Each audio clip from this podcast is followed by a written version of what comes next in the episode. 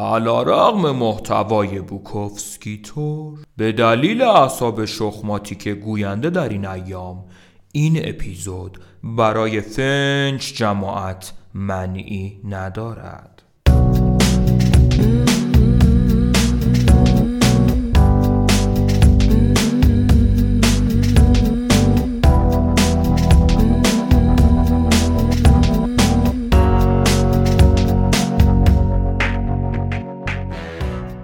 دوستان سلام، پالمترا کاسروف با افتخار شما را به 11مین اپیزود فصل اول و خوانش ادامه رمان زن‌های بوکوفسکی دعوت میکنه.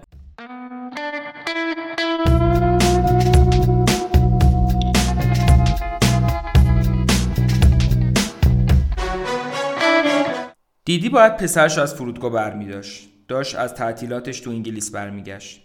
به من گفت که پسرش 17 سال است و پدرش قبلا تو کنسرتا پیانو میزده، اما افتاده بوده توی خط قرص و کوکائین و بعدم توی یه حادثه انگشتاشو سوزونده بود، دیگه نمیتونست پیانو بزنه. چند وقتی میشد که از هم طلاق گرفته بودن. اسم پسر رینی بود. دیدی تو چند تماس راه دور بین قاره‌ای رابطه‌اش با من رو برای رینی تعریف کرده بود. وقتی رسیدیم فرودگاه، پرواز رینی داشت فرود میومد. دیدی و رنی همدیگه رو بغل کردن. قد بلند و لاغر رو کم و بیش رنگ پریده بود. یه مشمول روی یکی از چشماشو میپوشوند. با من دست داد. رنی و دیدی گرم صحبت شدن و منم رفتم چمدوناشو بیارم. به دیدی میگفت مامی. وقتی به ماشین رسیدیم روی صندلی عقب نشست و گفت مامی که چرخمو گرفتی؟ سپرشم پردان حویلش میگیریم. تو چرخه خوبی هستی هم مامی؟ من نه چرخه ده دنده میخوام که هم ترمزدستی داشته باشه هم محافظ پدال. تو چرخه خوبی رنی؟ مطمئنی فردا حاضره؟ برگشتیم خونه. من شب همونجا موندم. رنی برای خودش اتاق خواب جدا داشت. صبح هممون پشت میز صبحونه نشسته بودیم و منتظر بودیم خدمتکار برسه. بالاخره دیدی تصمیم گرفت خودش برامون صبحونه درست کنه. مامی تخم مرغ چجوری میشکنن؟ دیدی منو نگاه کرد. میدونست تو سرم چی میگذره. من ساکت موندم. باشه رنی بیا اینجا نشونت بدم. رنی رفت جلوی گاز. دیدی تخم مرغ برداشت. میبینی میزنیش کنار تاوه تا بوستش بشکنه. اینطوری. بعد تخم مرغ اول میکنی که بیافته تاوه. اینطوری. به همین راحتیه. بچه داری میپزنیش. باید سرخش کنی. با کره. مامی من این تخمه مرغ نمیخورم. چرا؟ چند دردش بخش شد. دیدی برگشت و منو نگاه کرد. چشماش میگفت هنگ یک کلمه ازت نشوم. چند روز بعد باز صبح دور میز صبحونه نشسته بودیم. خدمتکار تو آشپزخونه کار میکرد و ما داشتیم میخوردیم. دیدی رو کرد به رنی. چرخت را که گرفتی امروز میخوام بری یه جعبه نوشابه بگیری. وقتی برسم خونه میخوام یکی رتم بخورم. ولی مامی این جعبه نوشابه خیلی سنگینن، نمیشه خودت بگیری؟ رانی من تمام روز کار میکنم، خستم، کار خودت. ولی مامی مغازه بالای تپه است، باید کلی پا بزنم تا برسم بالای تپه. تپه‌ای در کار نیست. تپه کجا بود؟ خب با چشم که دیگه نمیشه ولی هست. رانی نوشابه ها رو امروز میخوری، مفهوم شد؟ رانی بلند شد رفت توی اتاقش و در رو به هم کوبید. دیدی نگاش رو به نقطه این نامعلومی دوخت. داره منو امتحان میکنه، میخواد ببینه دوستش دارم یا نه. نوشابه رو من میگیرم. نمیخواد، خودم میگیرم. و دست آخرم هیچ کدوممون نوشابه ای نخریدیم. چند روز بعد من و دیدی رفتیم به خونه من تا من نامه هامو بردارم و نگاهی به دور و بر خونه بندازم. تلفن زنگ خورد. لیدیا بود. سلام، من اومدم یوتا. یادداشت تو دیدم. حالا چه داره؟ همه چی ردیفه. یوتا تابستون محشره. باید بیای اینجا. همه خواهرامم اینجا. نمیتونم الان بیام. چرا؟ خب من الان با دیدیم. دیدی؟ آره.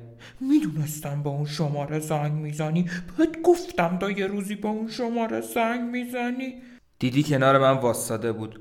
لطفاً بهش بگو تا سپتامبر به من وقت بدم. ولش کن زنی کرا، گوره بدنش، بیا اینجا منو ببین. گفتم نمیشه که تا یه زنگی زدی همه چی رو بندازم و بیام. میخوام تا سپتامبر دیدید وقت بدم. سپتامبر؟ بله. لیدیا جیغ کشید. جیغ بلند وحشتناکی بود. بعد قطع کرد. از اون به بعد دیدی منو از خونم دور نگه می‌داشت. یه بار که برای جمع کردن نامه‌ها رفته بودم به خونم، متوجه شدم که گوشی تلفن روی دستگاهیست. بهش گفتم دیگه هیچ وقت این کارو نکن.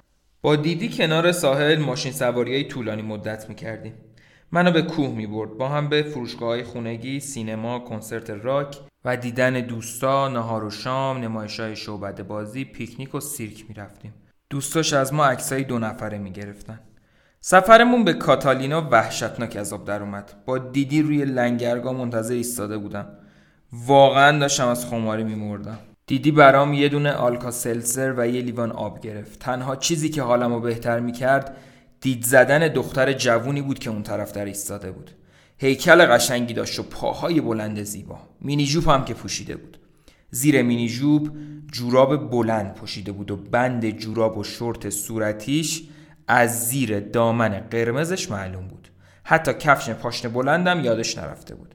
دیدی پرسید تو بحر این دختره ای مگه نه؟ نمیتونم چشم ازش بردارم. جنده است. 100%. جنده خانوم بلند شد و پینبال بازی کرد. باسنش رو تکون میداد که بتونه توپا رو توی سوراخ بندازه. بعد دوباره نشست و این بار هر چی داشت ریخ بیرون. هواپیمای آبی اومد، مسافراش رو تخلیه کرد و بعد ما روی اسکله ایستادیم و منتظر سوار شدن موندیم. هواپیما قرمز رنگ بود.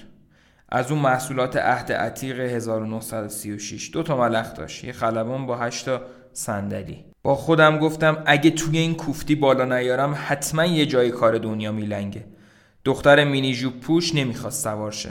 نمیدونم چه سریه که هر وقت یه همچین زنی رو میبینی همیشه با یه زن دیگه هستی. سوار شدیم و کمربندامونو بستیم. دیدی گفت وای چقدر هیجان زدم، من میرم میشینم کنار خلبان. باش. اینطوری بود که هواپیما بلند شد و دیدی رفت کنار خلبان نشست. میتونستم صحبت کردنشون رو با همدیگه ببینم. واقعا از زندگی لذت میبرد، یا حداقل اداش رو در می آورد. در نهایت برای من اهمیت خاصی نداشت. منظورم شادی یا هیجان اون تو زندگی. کمی آزارم میداد ولی بیشتر مواقع احساسی در قبالش نداشتم. حتی حوصله‌مو سر نمیبرد. پرواز کردیم و فرود اومدیم. فرود سختی بود. با ارتفاع کم از روی چند تا صخره پرواز کردیم و بعد محکم به سطح آب خوردیم و کلی آب روی هوا پاشیدیم. مثل سوار شدن تو قایق موتوری بود. بعد به یه اسکله دیگه منتقل شدیم و دیدی راجع به هواپیما و خلبانش و مکالمه 2 نفره‌شون برام تعریف کرد. میگفت یه تیکه بزرگ از کف هواپیما کنده شده بوده و دیدی از خلبان پرسیده بود این هواپیما با این وضعیت امنه؟ و خلبان جواب داده بود به جان تو نمیدونم. دیدی یه اتاق تو هتلی درست کنار ساحل تو بالاترین طبقه گرفته بود. یخچالی در کار نبود، به خاطر همین یه لگن پلاستیکی پر از یخ از هتل گرفت که آبجوهای من خنک بمونن. اتاقمون یه تلویزیون سیاه‌سفید داشت و یه حموم. اینو میگن کلاس. رفتیم کنار ساحل قدم بزنیم. توریستا 2 جور بودن، یا خیلی جوون یا خیلی پیر. پیرا با صندل و عینک آفتابی و کلاه حصیری و شلوار کوتاه و لباسای رنگارنگ تو گروهای 2 نفری قدم میزدن، مرد و زن. چاق بودن و بیرنگ و رو. رگه‌های آبی از گوشه و کنار پاهاشون بیرون زده بود و صورتاشون پف کرده بود و زیر نور خورشید به سفیدی میزد. همه چیزشون آویزون بود. پر از چین و چروک بودن و زیر استخوان گونه و فکشون پوست اضافی لغلغ می‌خورد. جوونا لاغر بودن و انگار از جنس لاستیک نرم. دخترها سینه نداشتن و باسناشون هم کوچیک بود. و پسرها با صورتهای لطیف و نرمشون فقط لبخند میزدن و قرمز میشدن و میخندیدن. اما همه رو خوشحال دیدم، از بچه دبیرستانیا تا پیرمردا و پیرزنا. به نظر نمیومد کار زیادی تو زندگی داشته باشن، فقط برای خودشون تو بتالت محض آفتاب میگرفتن و خوش بودن. دیدی زد به قلب مغازه ها. از دیدن فروشگاه ها ذوق کرده بود. خرمهره، زیر سیگاری، سگ عروسکی، کارت پستال، گردنبند، مجسمه های کوچیک و از اینجور چیزا میخرید و واقعا خوشحال بود. وای اینجا رو ببین. با مغازه دارا حرف میزد. به نظرم ازشون خوشش میومد. به خانومی قول داد وقتی از جزیره بیرون اومد براش نامه بنویسه. یه دوست مشترک داشتن، مردی که توی گروه راک پرکاشن میزد. دیدی یه قفس با 2 تا مرغ عشقم خرید و برگشتیم هتل. آبجویی برداشتم و تلویزیون رو روشن کردم. چند تا کانال بیشتر نداشت. بریم بیرون یه قدم دیگه بزنیم. بیرون خیلی قشنگه. من نمیخوام. من همینجا میخوام ولوشم استراحت کنم. اشکالی نداره بدون تا برم؟ هیچ اشکالی نداره. منو بوسید و رفت. تلویزیون رو خاموش کردم و یه آبجوی دیگه برداشتم. تو این جزیره هیچ کار دیگه‌ای غیر از مست شدن نمیشد انجام داد. رفتم جلوی پنجره. اون پایین کنار ساحل دیدی کنار یه مرد جوون نشسته بود. با خوشحالی مشغول حرف زدن بود. لبخند میزد و دستاشو تکون میداد. اون جوونم تو جوابش لبخند میزد. جزئی از این مسخره بازی‌ها نبودن حس خوبی به من میداد. خوشحال بودم که عاشق نیستم. خوشحال بودم که دنیا رو دوست ندارم. دوست داشتم همه چیز با همه چیز سر جنگ داشته باشه. آدمای عاشق معمولاً حساس میشن و خطرناک. درک و شعورشون رو از دست میدن. حس شوخ طبعیشون از بین میره.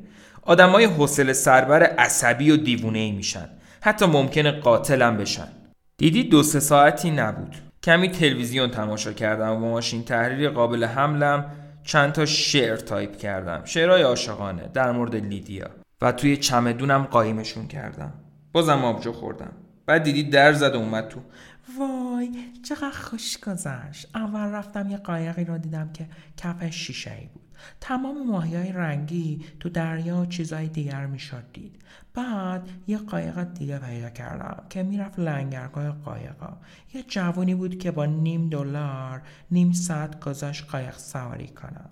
پاشش کاملا از آفتاب سوخته بود. منم واسهش روغم مالیدم. بدجوری سوخته بود. مردم رو میرسوندیم به قایقاشون. باید ببینید چه جماعتی سوار این قایقا میشن. بیشتر پیرمردای زپرته‌ای با دخترای کم سن و سال. دخترا همشون چکمه پاشونه و تا خرخره مستن و مواد دم زدن. همه در حال آه و اوه. بعضی از این پیرمردا برداشتن با خودشون پسر و بچه آوردن، اما بیشترشون تو کار دخترای جوان بودن. بعضیاشون 2-3 تا یا حتی 4 تا دختر تو دست اولشون بود. همه قایقا بوی مواد و عرق و هرزگی میدن. خیلی حال داد. چه خوب. کاشکی منم استعداد پیدا کردن آدمای باحال داشتم.